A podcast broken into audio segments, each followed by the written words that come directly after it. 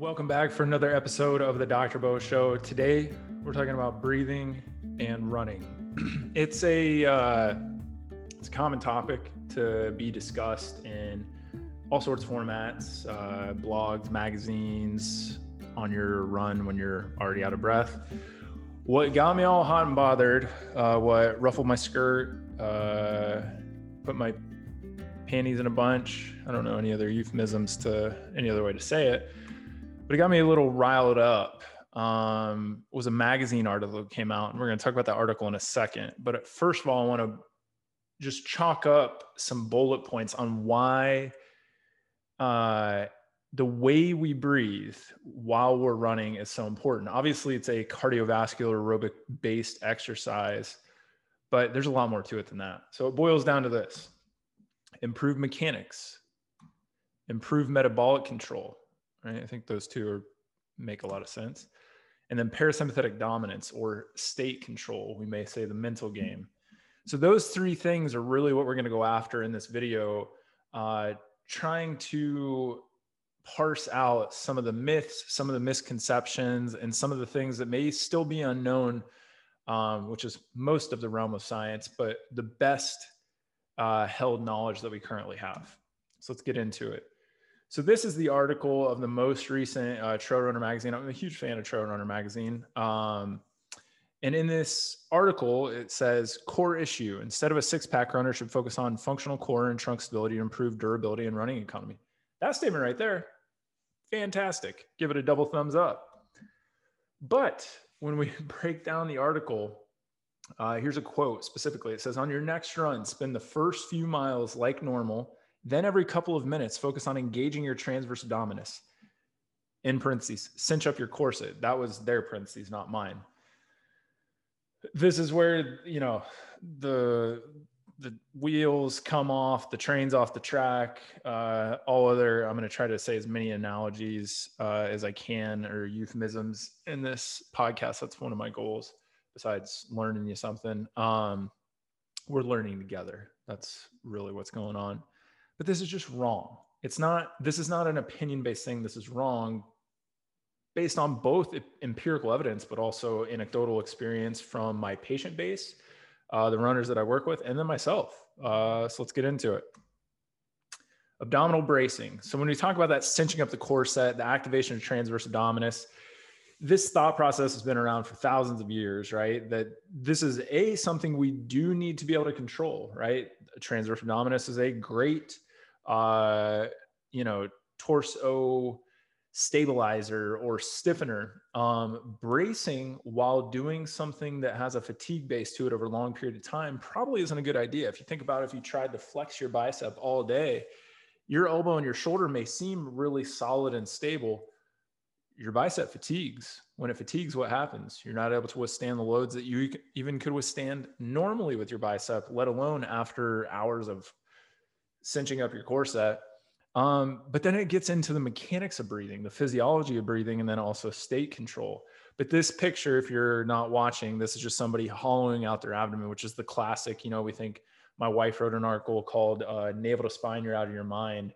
That's kind of the idea here that you're drawing your stomach in, you're uh, creating this hollow.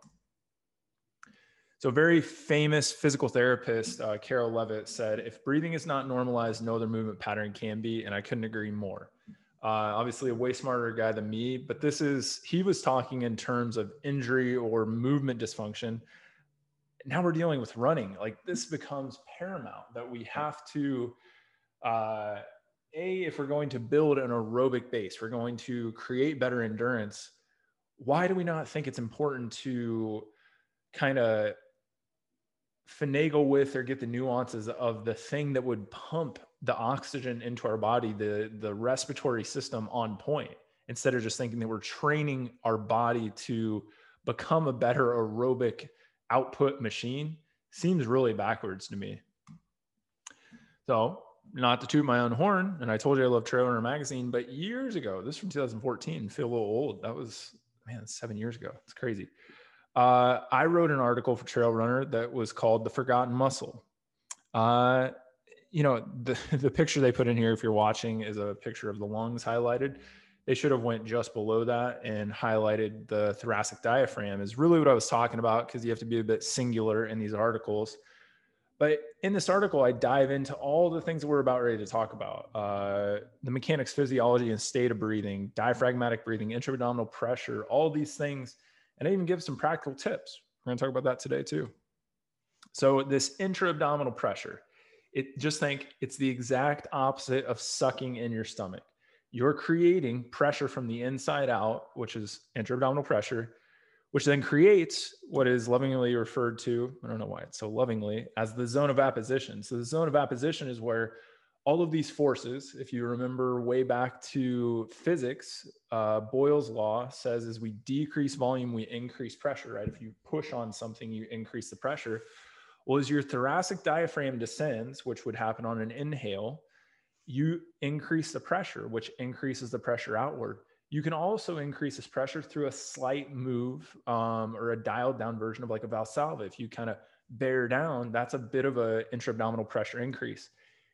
If you, my daughter, who's 11 months old, if you go feel her abdomen, even though she doesn't have a whole lot of muscular development yet, she's going to have adequate intra-abdominal pressure 360 degrees around her abdomen because that's how we're designed – to stabilize from a, uh, a normotypical evolutionary basis, right? That's built into everybody.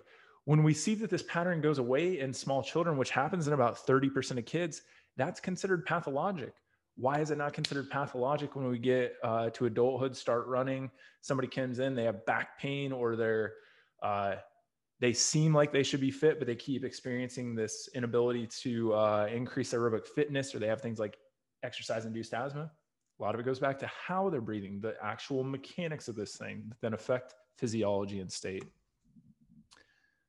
Um, and then, you know, the anatomical positions that can make this uh, easier or harder, right? If we look at this first picture, if you're not watching, it basically shows your thoracic diaphragm and your pelvic floor are parallel to one another that creates the ability to uh, sustain a really good zone of apposition. So we can create intra-abdominal pressure a little bit easier.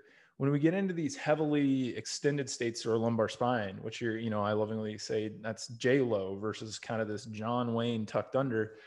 Um, it gets a little harder because we create this open scissor, which again, if you push on a balloon and you push on the back of that balloon, you're going to um, kind of get a, a, a, a bubble in the front of that balloon, that's what's happening. That you create excess compression on the spine and then excess force through the anterior abdomen, which you can see in extreme cases is kind of what happens with diastasis recti or diastasis recti allows that to happen easier, kind of chicken or egg there. And with this runner, you can see, um, obviously, this is somebody running on a track. You're going to see most people that are mid distance to sprinters live in this kind of extension compensation position because it's actually advantageous as a runner to be able to maximize hip torque, to maximize hip extension. And if you can throw in a little bit lumbar spine action with it, you're going to get a little bit more, but you do sacrifice some of the aspects of your lumbar spine. You start to beat up the passive aspects like ligaments and discs and things like that um, which can create pain. But if we do this with adequate intra-abdominal pressure, it's going to be a little less intrusive than without. And somebody, again, way smarter than me, all the way back in 2005, uh, a guy named Paul Hodges said stiffness of the lumbar spine is increased when intra-abdominal pressure is elevated. Right? We've already said that. Why did I point out this little snippet from Hodges? Paul Hodges was the guy that originally uh, he didn't do the original research per se on the activation of transverse abdominis that was really hot back in like 70s 80s um, like when pilates came about and things like that. But he was the guy that popularized it because he looked at transverse abdominis action so much and then started publishing his own data and speaking about it a lot. But then when new data came to light as happens quite often with science he said whoa whoa, whoa. maybe the best way to stabilize the spine is through adequate intra-abdominal pressure it's not this cinching of the core set, this activation of a prime mover, right? A phasic muscle um, to create stability, especially over the long term in these endurance based activities. Why is it also important? Like we pointed out with that runner a couple slides ago, this article says causal effect of intra-abdominal pressure on maximal voluntary isometric hip extension. Uh, it says the current results suggest that I, oh, let me back up here. Sorry suggests that IAP, intra-abdominal pressure, has a positive causal effect on hip extension uh, as maximal voluntary isometric contraction, MCV torque, and that a sufficient increase in IAP directly leads to an enhancement of hip extension MVC torque. Basically, if you have adequate intra-abdominal pressure, you can push off of your, push through your hip better, right?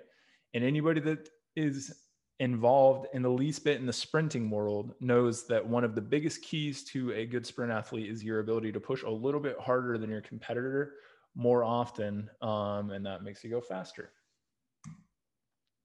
What else we got?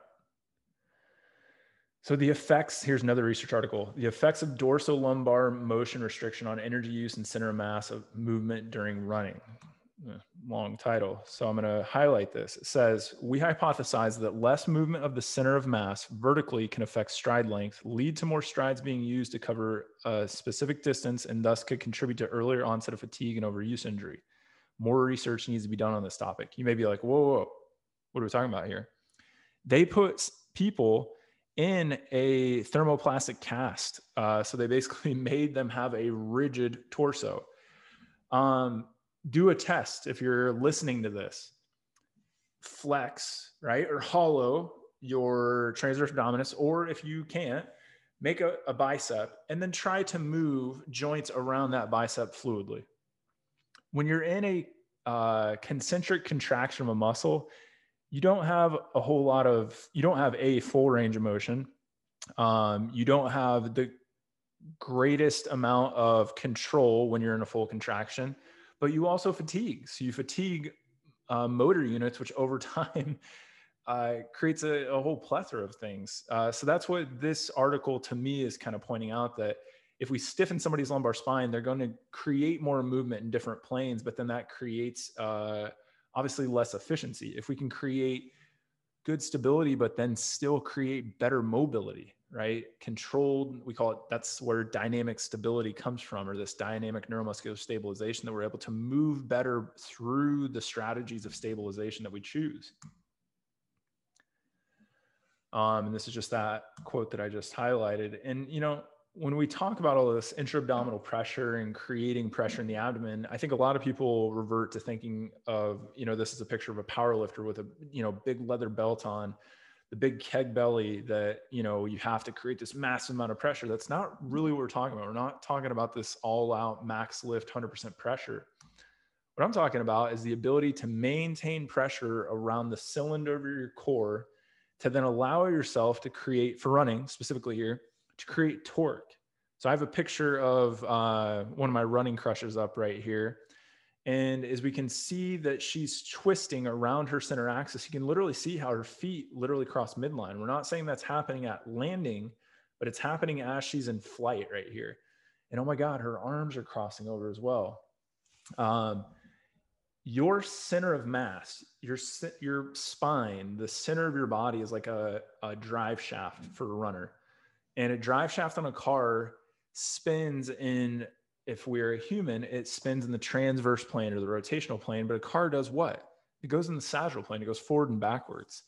That's a human running. And if we don't have good intra abdominal pressure to then use the muscles around the cylinder of our core, our hip, our spine, our shoulders, we're not going to create a lot of torque. We're going to create a lot of stiffness, which leads to fatigue and it leads to a lot more uh, need for muscular endurance. You're going to have to push harder with each stride because you're not allowing yourself to use the elastic recoil of your body. I always tell people it's like you're wringing out a wash rag and then letting it go with every step that it just kind of springs back. And again, how do you work on this stuff? We have tons of videos on our YouTube channel. We also now have an app. Um, so you can you know, get after all this stuff. Uh, and I'm kind of doing a little plug if you're watching here, how you can go into the app and look for videos. There's tons of videos, not just mine out there that talk about how to work on intra-abdominal pressure, um, how to then use that in different drills, DNS, dynamic neuromuscular stabilization. Stabilization. This is the cornerstone, right? So I really encourage you go look up my video, download our app, start working on this and see if you can just start incorporating it at a low level into a daily task, but also exercises, not necessarily running yet. We're going to talk about that in a second. interesting note here. Uh, if you're not watching, this is a picture of one of the Tarahumara runners. There's a lot of misconceptions that got drawn up with uh, Christopher McDougall's 2009 book, Born to Run. But one of the interesting notes that does hold water is that this isn't just the Tarahumara. Many Native American cultures are uh, known for when their babies breathe with their mouth open, that they will close their mouth, right? And uh, when a lot of uh, white people came to America and interacted with early Native Americans, Native Americans tended to call them black teeth because the amount of uh, obviously bad dental hygiene, uh, which they correlated to breathing through your mouth, which isn't too far off. But when Christopher McDougall's gang, um, all these runners started going down to hang out with Tarahumara runners, it's noted in that book that they kind of thought that these people were sick when they went out and ran because they were heaving through their mouth and they wondered why they wouldn't breathe through their nose. It was probably because they weren't well trained at it. So, what are we getting after here? And here we have uh, Eliud Kipchoge, this is at mile 17 of the Nike Sub 2 project. And you can see he has his Pacers. I don't know the exact mileage that the Pacers ran, but they came in and out numerous times. I want to say they ran around five, six miles, maybe even less. Everybody else, mouth open, breathing. You can see this guy just a master of state control, using nasal breathing, tapping into his diaphragm really well. So, why are we talking about this? Well, your ability to create intra-abdominal pressure and diaphragmatically breathe can be heavily influenced by nasal breathing. So why? So increased resistance increases vacuum in the lungs, resulting in 10 to 20% increase in oxygen transport. This is from 1987. So just breathing in through your nose, we're defaulted. Do this if you're sitting there listening. Take a deep breath through your mouth. I guarantee you feel your shoulders rise, your chest fill up. Now, exhale. Take a big breath through your nose you're going to feel a little more abdominal kind of shift there. That's how we're designed. You're going to fill up the upper lobes of your lungs more. You're going to get better perfusion through the lower lobes of your lung because of this vacuum effect that gets created with the air moving over um, the turbinates and uh, all of the different passages through your nose uh, like I said, we're hardwired. We get a boost or a release of nitric oxide when we breathe through our nose, which is a potent vasodilator. Think of the things in your pre workout mix. Uh, that right there allows what? If we vasodilate, we have more room in our vascular system through our arteries to then move blood, which would be very important if I'm an aerobic athlete to be able to shuttle blood as fast as I can. But it also actually helps deliver oxygen to the tissues a little bit better too. It's not just about vasodilation crucial for restful sleep. You've never met a snorer who isn't breathing through their mouth. Guarantee you that. And again, we're just designed this way. When you breathe through your nose, you warm, humidify, and purify the air. Going back to that picture of the Tarahumara runner, think about their their environment, their climate. It's very arid, it's dry, it's dusty. So for them, that may be part of that of why they think somebody's sick. Like it makes no sense to breathe through your mouth because they need to humidify the air to uh, get the particulate matter out of the air. The uh, the flip side of the coin is things like exercise induced asthma. You know, we have people that when they run, in particular in cold weather, they get asthmatic. You know, either a asthma attack or asthmatic symptoms if you talk to a, a, lot of pulmonologists or exercise physiologists, they don't think this should actually uh, exercise induced asthma should be a diagnosis. It should be a dysfunctional label that the way that you breathe leads to more dysfunctional breathing. The harder you breathe and the harder you work, leading to things like bronchoconstriction that look similar to asthma, but are really not. It's a dysfunction run amok. Uh, so how would you work on that? You work on your breathing. And uh, again, another quote Leon Chaitow, very brilliant physiotherapist, has a great book, Recognizing and Treating Breathing Disorders. If you're a doc, you got to go read it. Uh, but he says, Thus the amygdala reigns over the body like an ever vigilant watchdog. So now we're getting to talk a little bit about, um, you know, less of the physiology, more of the state control. That, you know, the amygdala is where we, it's been postulated a lot of our fear response is taking place. Um, and this is in Leon Chaitow's book about breathing because he's saying that breathing is one of our best regulators for state control for the human. Tim Noakes from 1977 was talking about this stuff that now is very popular. If you've read uh, Alex Hutchinson's book Endure, talks about the central governor theory that a lot of our centrally mediated fatigue factors are actually what drive us to fatigue rather than peripheral fatigue factors like running out of ATP, glucose, glycogen, uh, you know, small muscle uh, damage, things like that. Like those things occur and those may have a feedback loop, but it's really like, how do we get that last kick at the end of a marathon? It may be due to this well if we can override or have better control of our state maybe we don't get into some of those you know bonks or we hit the wall or uh, you know in training we learn how to kind of up the mental and the state training based on how we use our breathing in and out of running uh, I'm going to credit Brian McKenzie with this. Maybe he got it from somebody else, but he made it popular. So talking, you know, one of the questions I get when we talk about nasal breathing, diaphragmatic breathing, and then we get into like, how do you put it into running is like, well, what do you do? You just go out and breathe through your nose the whole time. It's like, not necessarily, but if you think about zone training, and we know that you know 80 to 90 percent of our training uh, maybe should be spent in this kind of zone two zone three range because we need this really easy training to build a good aerobic engine but most of us spend too much of our time in these upper ranges. Maybe a better gauge for when you're spending time in these lower aerobic zones is how you're breathing rather than heart rate which we know is not a great feedback mechanisms for a lot of reasons uh, the, the hardware that we're using cardiac drift, uh, heart rate variability things due to medication, like all sorts of things. Um, and then you look at pace. Pace is not a good uh, uh, feedback loop for using training for most people. So one of the things that's become very common is rate of perceived exertion that was popularized by Tim Gabbett. But then that zero to 10 scale of RPE, yeah, there's a pyramid of, hey, it's this hard, it's this hard, it's this hard. But maybe it's easier to say, hey, you got these these gears. So first gear is nasal only, which is absolutely going to put you into zone one, zone two. It could put you into a lower zone if you have actual breathing dysfunction, right?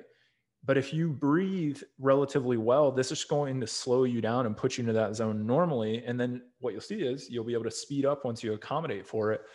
Again, that's how we're geared for the most part. Zone two would be nasal in, mouth out. This may be a little more common, right? This zone two, that this is how we have to do this. Because one of the things that is also, you know, we get this polarized view of things nowadays that if people, as people have talked about breathing more and more, which breathing's been talked about for thousands of years, it just gets recycled um, every once in a while, uh, is that we think that we should be nasal breathing the entire time we're working out, whether it's CrossFit or running or whatever that's not the case. As you build up excessive carbon dioxide, you need to off gas carbon dioxide faster than you take in oxygen because carbon dioxide is the driver uh, in the midbrain for how often and how deeply we breathe.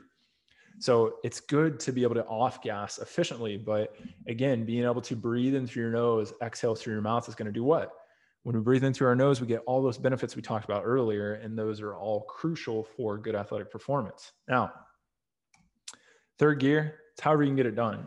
This is going to happen, uh, especially if you're sprinting, you're doing threshold workouts, things like that. But what do we also see those things uh, occur in? A short time window. So we're not doing those for a very long time. So there's not a learned behavior aspect to there, but also the build up into those, right? And how we breathe, getting in and out of that really hard third gear matters. Now, why is why are these called gears, and why is there a person riding a motorcycle behind here or a dirt bike? Well, if you've ever ridden a dirt bike and you ride the same gear all the time, so say you're always in second gear, you're going to burn that gear out. That's what we see a lot of people do in aerobic training or endurance training. They get stuck in this second or third gear, and that's all they do. They don't know how to downregulate, how to control their state. And then you literally like you lose your ability to build more aerobic base. So your your sand castle is uh, Steve Johnston, or sorry, not Steve. Steve House and oh gosh, I'm blanking. Uphill athlete guys would say your sandcastle's getting flattened, right? You're killing your ability to maintain your aerobic base at that point. And then it gets into this. We have another research article here that says impact loading and locomotor respiratory coordination significantly influence breathing dynamics in running humans. So this locomotor respiratory coupling or phase locking is where, you know, people want to talk about like, well, should you, you know, breathe in for three strides and breathe out for two strides, uh, four to one, um, whatever it is. I'm going to tell you right now, it doesn't matter because what this article says is you're going to self regulate over time. And the self regulation is crucial if two things occur if your breathing function is normal and if your movement is normal. What do I mean by that? We've talked about the breathing function, movement normality, and normal is, you know, that that's a bit of subjective, but normal, we're saying, can you move through your rib cage, your thoracic spine, your cervical spine, uh, your diaphragm excursion? Do all these things move normally? Because if they don't, what we're going to see is the locomotor respiratory coupling or this phase locking becomes what we would call parasitic uh, movement or motion, where you're actually going to start to use your movement to breathe.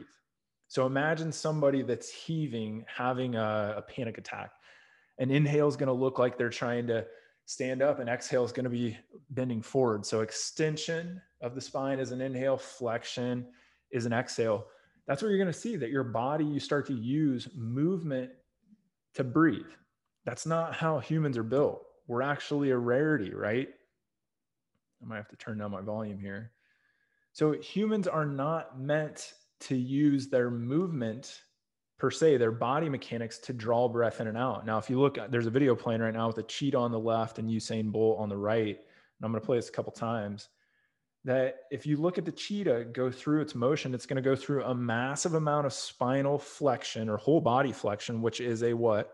Exhale.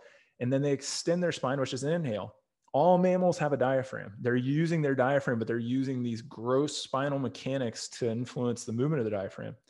Humans are the only mammal, probably owe homage to our uprightedness on this one, that can differentiate our diaphragmatic movement from the rest of our body, which makes part of the reason that makes us such good endurance athletes. Um, so just realize that if we see somebody that's moving excessively in maybe the transverse or sagittal plane while they're running, they may be doing so because of one of those two things breathing functions off or movement function or both. It's not just a learned behavior or bad running form, right? It could be because of something. And I would say normally is because of something. Well, I hope you took all that in. And this is just a little quote that I end most of my talks with that knowledge is only as power as powerful as the action it inspires. And I like the inspires part for this little pun there. Uh, because I could tell you all this stuff. If you don't put it into action, it doesn't matter an iota. So I would just take one thing, right? Maybe you work on this stuff at your desk. Maybe you work on it on your next run. Maybe you work on it in cross training. Maybe you use breathing to down regulate. Like I said, there's a ton of breathing info out there nowadays. A lot of good stuff. A lot of stuff's fluff. You just got to kind of weed through it. I think our stuff's really good. So go download the app, uh, check out you know, chirofarm.com, foxruncoach.com, bobeard.com. There's a lot of good stuff there, or the farm app. I hope you guys learned something. If you have questions on this topic or any other topic, you can always get a hold of me on social media at Dr. Bo Beard. And I really appreciate you guys listening. And as usual, if you don't mind, uh, give us a review. Five stars is awesome, but that allows us to get uh, you know this episode out to more people and uh, just keep making people better than before. See you guys next time.